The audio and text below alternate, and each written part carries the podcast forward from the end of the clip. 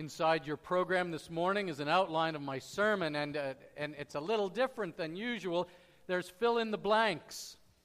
And so you're going to want to have a pencil or a pen and actually stay awake to fill it in and get all those blanks filled in as you listen to our study today.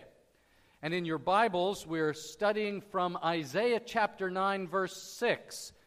Uh, if you did not get a program, put up your hand, and I'll ask uh, Andre uh, if you would to hand out bulletins if there are any more back there to anyone who needs a program. And Isaiah 9 6 is actually the last verse on the last point on the second page there, is our jump off for our study. We, we are in the season of Advent, and we're studying the names of Jesus. Four of them. And today, now, we turn our attention to the first of those names. For to us a child is born, and to us a son is given, and the government shall be upon his shoulders, and his name shall be called Wonderful Counselor, Mighty God. So far, the reading of God's Word. We all need counselors in our lives. All of us. You say, oh no, Pastor John, not me. I, am getting along quite well in life, and, and I've sort of got everything figured out. I don't need a counselor. But if you've ever talked to a lawyer, if you've ever spoken to a social worker, if you've ever had a teacher in your school that you trusted and, and, you, and you spoke to, if you've ever spoken to your parents and asked their advice, if you've ever had a therapist who's been alongside you, you've had counseling. What do they call the, the lawyer in the courtroom? They call him counselor, you see. That's one who gives counsel and advice. And everyone needs counseling.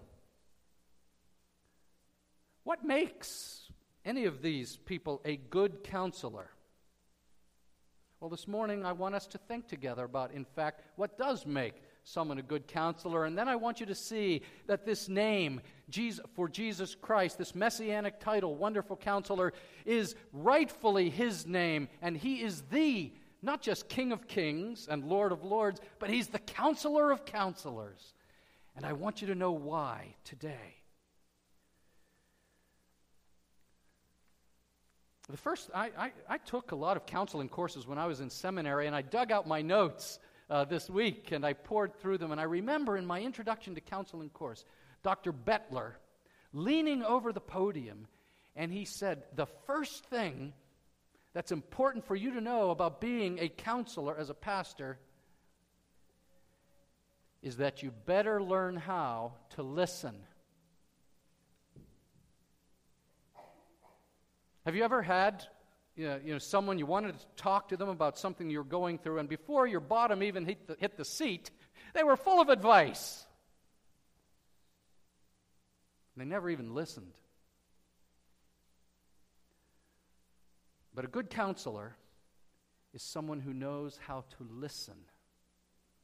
And Jesus was like that in both his earthly ministry and his heavenly ministry. Think about it. Some of the stories of Jesus are so wonderful. After his resurrection, he's on the road to Emmaus and he comes, bumps into Cleopas and his friend, and they are depressed. Remember that? And Jesus says to them, He asks them a question What are you guys talking about? Well, all these things that are going on.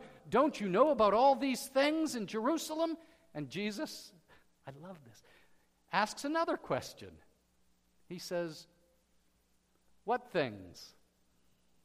And he allows them, he knows, but he allows them to just spill their heart out in front of him. You see. And that's our Jesus in his earthly ministry. Do you remember when he met the woman at the well at Samaria? Remember that encounter? And it's, it's a dialogue. He, he inquires of her, he hears from her, he hears her heart, and then he speaks to her heart. Isn't that fantastic about Jesus? Any good counselor will do that. They will listen. They are good listeners. But you know, it's not just Jesus in his earthly ministry that makes him a good counselor. Today, in his heavenly ministry, the Bible says that he hears us. In 1 John 5 14, we are told, and this is the confidence that we have toward him, that if we ask anything according to his will, he, you know what the next word is? He hears us. It's right there in your program. He hears us. He hears me when I call. And even in Psalm uh, 27, David says, Hear, O Lord, when I cry out. Be gracious to me and answer me. You have said, Seek my face. My heart says to you, Your face, O Lord, I do seek. And when he says, Hear my voice, he's, he's not like, I hope you'll hear me.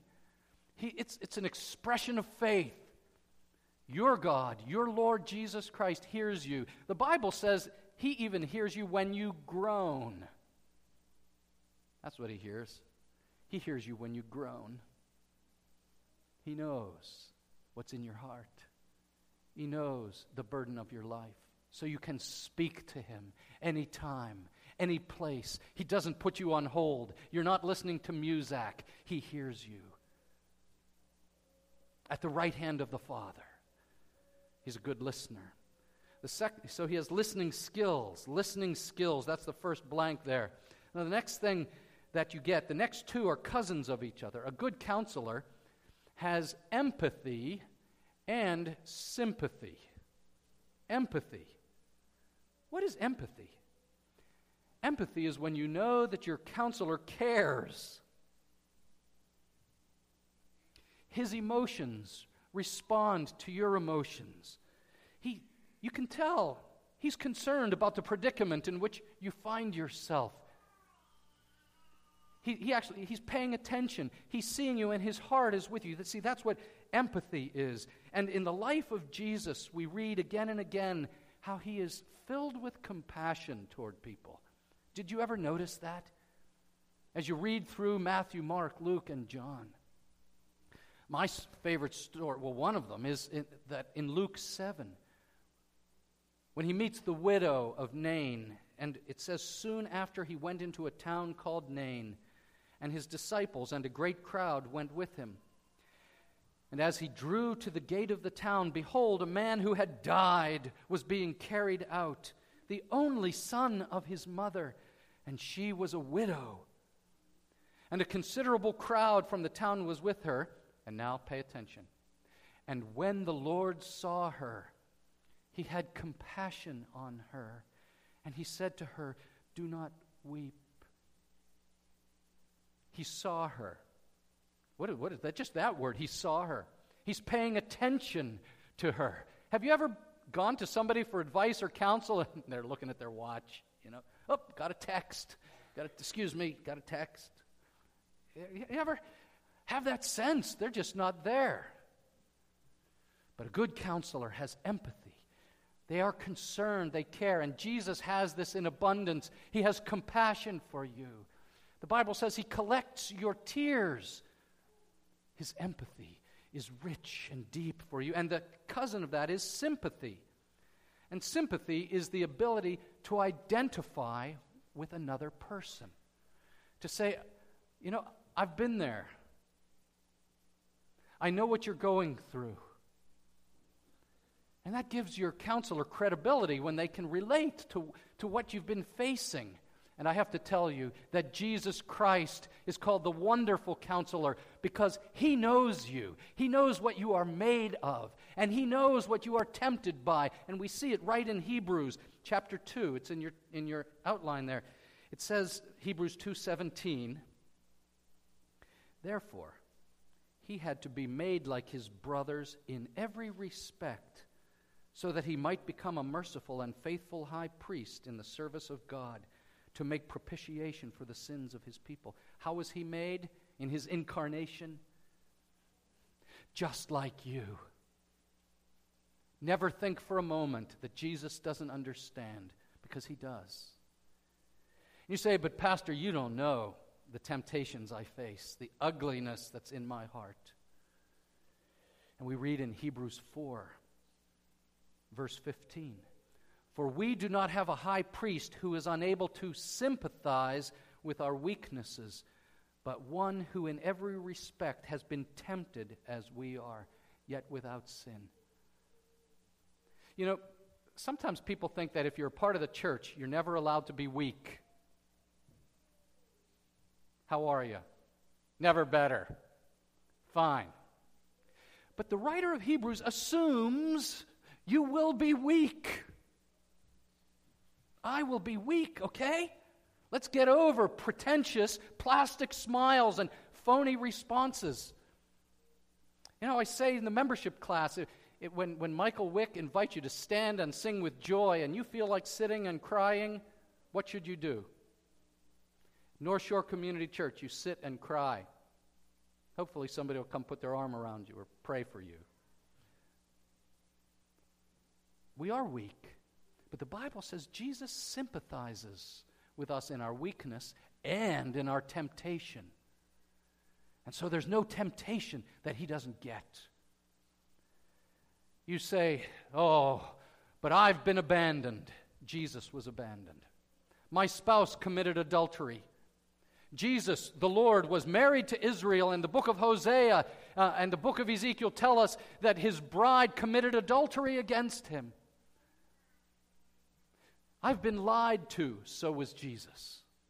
I've been unfairly accused and slandered, so was Jesus. I've been beaten, so was Jesus.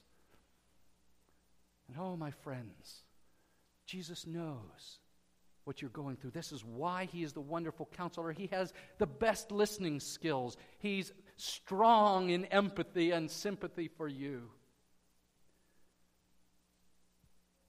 But you know, somebody is saying, that's fine, that's the, uh, he's, that's, he makes him a wonderful counselor, but what will he do for me? what have you done for me lately? What will he do? And this is where, when you watch what's going on in the world of psychology and the schools of therapy, it, it's called the helping, uh, the helping system. Helping. That's what psychologists and therapists and psychiatrists want to do. They want to help people. It's the helping world. What will they do for you? And uh, in the next couple of these, you see what he does, what a good counselor does is he deals with your fears and the direction of your life. He, he guides you to security and significance. Security and significance. What do I mean by this? Uh, the great psychologist Abraham Maslow said there is a deep drive inside of every person for safety. Inside every person. Who will take care of me? How will I be secure in this life? and I have anxieties that run deep in my soul. And a good counselor will help you find security and give you answers that gr- guide you there. But Jesus Christ is the one who gives you true security far more than any counselor ever could. What do I mean by that? Look at the text in John 10 28 and 29. We read this to Eric as he was joining the church this morning. I give them eternal life, and they will never perish, and no one will snatch them out of my hand. My Father, who has given them to me, is greater than all, and no one is able to snatch them out of my hand.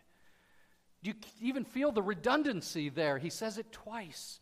You are safe in the hand of Jesus. Do you believe that today? In all your anxieties, in all your fears, no one can snatch you out of the hand of your Savior. It's interesting. Uh, in, in, in Central Asia today, reports, Christianity Today and other places, in Central Asia, there is a large turning of people to Christ. Many people are becoming Christians in Central Asia, in Turkmenistan, and, and all the stands over there. But it's against the law, right? and there is persecution. And so, one report uh, says this this is what we tell each other in the church. I was slandered in my business for my faith, but at least I wasn't beaten. And someone else is saying, I was beaten for my faith in Christ, but at least they, hadn't, they didn't take away my home. And someone else says, They took away my home for my faith in Christ, but at least I didn't go to prison. And someone else says, I went to prison. I'm in prison for my faith in Jesus Christ, but at least they haven't killed me. And someone else says, I was killed for my faith in Jesus Christ. And now I'm in the presence of my faithful Savior who's received me home. You see, my friends, wherever you are, whoever you are, whatever your lot in life, you are secure in Jesus Christ. He guides you into all security. Now, someone else says, for me, my, the issues are I'm just not sure where I'm going in life. Some, I get up in the morning and I, I wake up in the morning and I don't even feel like getting out of bed. I don't know how to find purpose and meaning in my life. And Abraham Maslow says that deep in every man's soul, every woman's soul, is a desire for significance, for their life to count, to have meaning and purpose. And a good counselor, Maslow says, is someone who will guide you toward personal significance in your life so that your life really matters. We all long for that.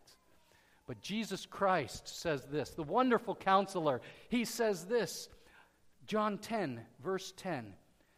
The thief comes only to steal and kill and destroy. I came that they may have life and have it abundantly. Abundant life from the wonderful counselor who offers that to you. Do you know Jesus Christ?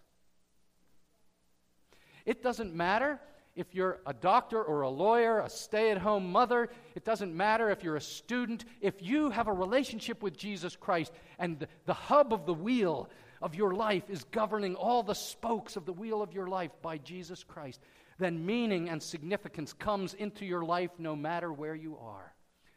Friends, Jesus is the wonderful counselor. If you say when you wake up in the morning, I'm not so sure uh, if my life even counts, go to Christ.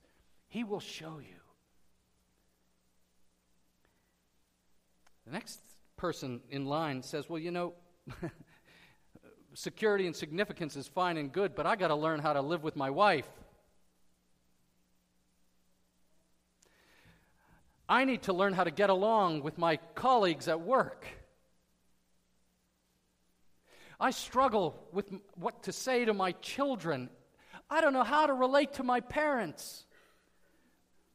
And any good psychologist will say that we are born into what are called family systems. Family systems. Write that down. Family systems. And a good counselor knows that you are not just a, a, human being, but you are born into, you live in a set of relationships. Relationships. We are relational creatures. And so, so much counseling, whether you're a lawyer, social worker, therapist, or just a, a mom or a dad, so much of our counseling is tied up in showing people how to relate to each other. Now, there's a whole school of psychology called family systems therapy. Virginia Satir from Philadelphia, she, she's the mother of that movement, and it's quite a br- interesting, brilliant movement where they talk about the horizontal relationships we have in life and how they break down. Of course, Virginia Satir never uses the word sin. You hear words like dysfunctional family. That's where the term dysfunctional came from. You don't talk about sinful relational dynamics. That's, that's our terminology because that's biblical terminology. But there is a breakdown in the way we relate to each other. They don't talk about adultery, they talk about inappropriate boundaries being crossed. but, but you see, the, the, Jesus Christ is the greatest family systems counselor because all of Christianity is about family systems in an ultimate sense. Think about it. In Galatians 4 4 through 7, it says, But when the time had fully come, in the fullness of time, that's what Michael Rogers was reading about on that first Christmas morning. When the time had come, God sent forth his Son, born of a woman, born under the law, to redeem those under the law, that we might receive adoption as sons. And because you are sons, God sent the Spirit of His Son into our heart, crying, Abba, Father. So you are no longer a slave, but a son. And if a son, then an heir through God. And it's Jesus Christ who restores us to that vertical relationship with the Father. And it's Jesus Christ, men, that teaches you how to love your wives. And it's Jesus Christ, women, who teaches you how to love and honor, to respect your husbands. Moms and dads, how to talk to your children. Children, how to relate to your parents. And He gives the Spirit into our hearts. And His Word guides and governs us. Are you with me in this? Jesus Christ is the greatest family systems therapist that ever walked the earth. Somebody else says, Well, yeah, okay, that's, that's very good. But I'm just a mess. And I don't know what's going on in my own heart. And if I'm honest, I can't even figure out my own, my own heart. What do I need? I need insight. Insight. And that's the next word to fill in on your outline. I need insight into myself and into the relational dynamics all around me. Insight. And you see, this is where Sigmund Freud was so interesting. Freud, Freud got a lot wrong. Okay? Let me just be right up front. His whole system is, is, is based on id, ego, superego. It's just some kind of theoretical construction that has no correspondence to reality. But what Freud was trying to do was he was trying to say, listen, what's going on in the unconscious? Okay? What's going on in the unconscious, in that, that cauldron of the human heart? that shapes the way I behave and the attitudes that I have toward other people. And Freud knew it was more than just surface behavior, there's something going on underneath. Now, Freud didn't get it right, but he knew something was going on in our hearts. The Bible tells us that our hearts are a cauldron of all kinds of desires, shaped by sin in some ways and shaped by good things in others. And what I need is insight from someone who will tell me the ugly truth and someone who will tell me the, the pretty truth. Okay? And I need both from a good counselor. Tell me the ugly truth. Give me some insight into ways that my heart is selfish and proud and, and uh, demanding and relentless and, and lustful and greedy. Give me some insight into my own heart.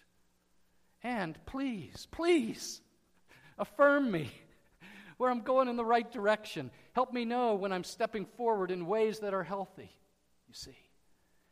And a good counselor gives insight. Now, here's the point Jesus Christ.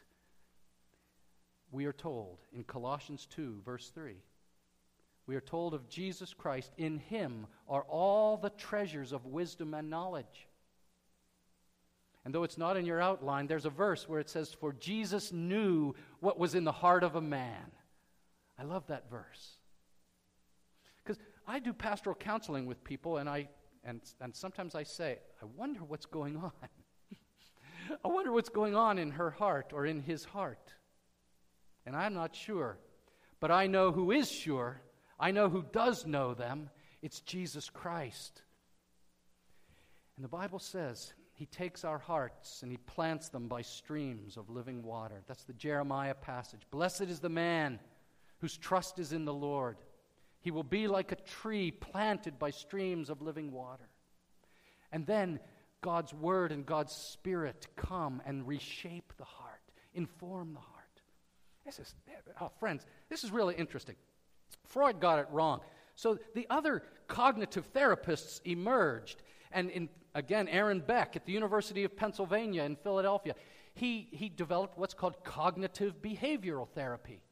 And, and Beck said, you know what? The way a person thinks affects the way a person feels, their emotions, which affects the way a person acts, behavior. And he says they're all sort of tied together. And you know what? He got a lot right. Hmm. But here's the problem who decides what right thinking is? You know, right thinking leads to right feeling, leads to right behavior. But who decides what right thinking is or right behavior is?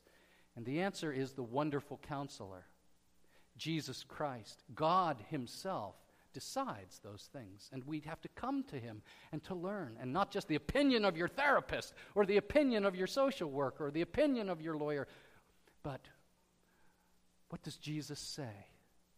Are you with me on this? He gives you insight.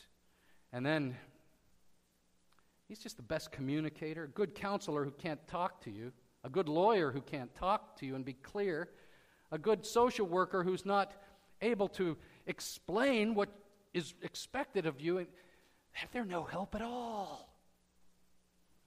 But Jesus, when he spoke, it said the crowds were delighted as he spoke. He spoke as one with authority. And I just challenge you to study the teachings of Jesus, to hear his wisdom and the wisdom of the word. And he gives hope. Hope. Hope. John Bettler, my counseling professor, I, I, I got out my notes, and I remember from the first day of introduction to counseling, Dr. Bettler said, People need hope. And then he stomped across the floor. Hope, hope, hope, hope, hope, hope, hope. 40 years ago, I still remember it.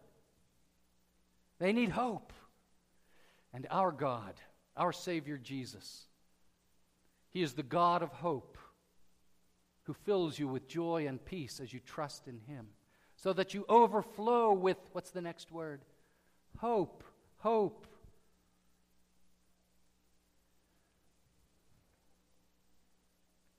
Why should I listen to him? Pastor John, there are so many voices out there. Let me give you two reasons. The first is his track record. And his track record is unparalleled. There's no one like him. Uh, if you Google uh, changed lives by Jesus, just Google it. How many hits do you think you'll find? Changed lives in the Bible. It's so beautiful. Uh, they, they just pop right up. I think of Zacchaeus. Uh, Google one, one writer, he said Zacchaeus. Remember Zacchaeus? This short, mean, selfish, greedy, thieving tax collector. Ah! Everybody hated him. The Louie De Palma from Taxi. And he's encount- he encounters Jesus Christ, and his heart is changed. Mary Magdalene. It says she had seven demons. What does that mean? I don't know what that means. I listen to radio preachers talk about demon deliverance all the time. I think a lot of it's a bunch of hooey, but, but Mary had seven demons. Whatever it is, it's bad. And Jesus changes her life. Mary Magdalene is a beloved woman of our Lord Jesus Christ and serves him with joy.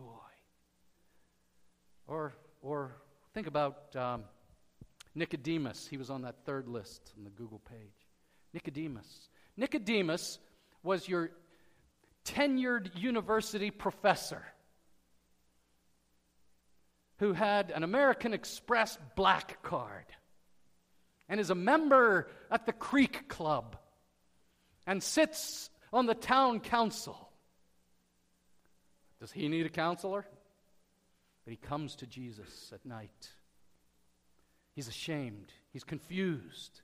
Yes, he needs Jesus. And he meets Jesus.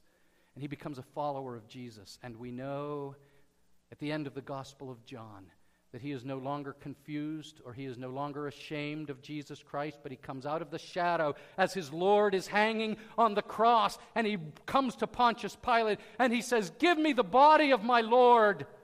And I don't care who knows of my love for him. Changed lives. You Google it, lives changed. Did anybody go to, to Broad, down to Broadway and see Amazing Grace this year? The story of the drunken slave trader John Newton, who becomes the most, one of the most powerful witnesses for, and change agents in the world that we've ever seen. We Presbyterians, uh, we like to claim Alice Cooper. Anybody know Alice Cooper? He, a rock and roll, drugs, crazed musician who comes to faith in Jesus Christ and now goes to Bible studies with R.C. Sproul.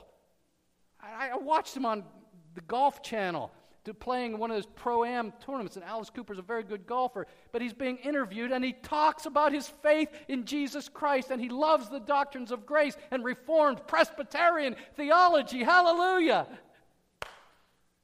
Changed lives. Why should I listen to him?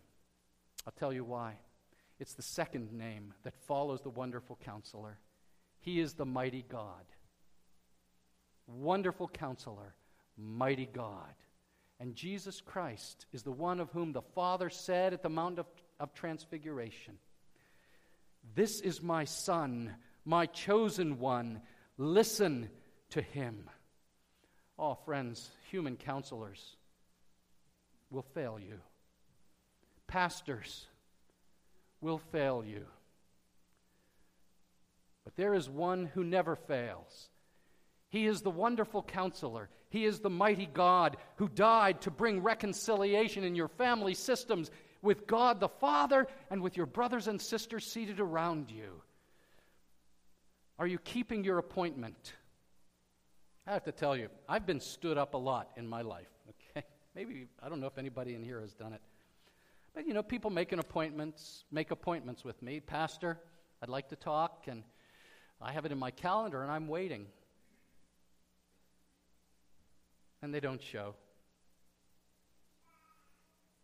Or maybe they show, and, and, I, and I have good listening skills, and I have empathy and sympathy, and, and I understand their relational dynamics, and I help them find security and significance, and I talk to them about, uh, uh, with insight into their lives, and their responses, whatever. Hurts a little bit. But don't listen to me. Listen to Jesus. He is the wonderful counselor, He is the mighty God. Keep your appointments with Him. Every Lord's Day, come and get counsel from Him. Every day at your prayer closet, come and meet with Him in your personal worship. Come. Jesus says, Come to me. Will you come to Him now? And communion is a time to come, an appointment to keep with the Savior. Let's pray. Oh Lord.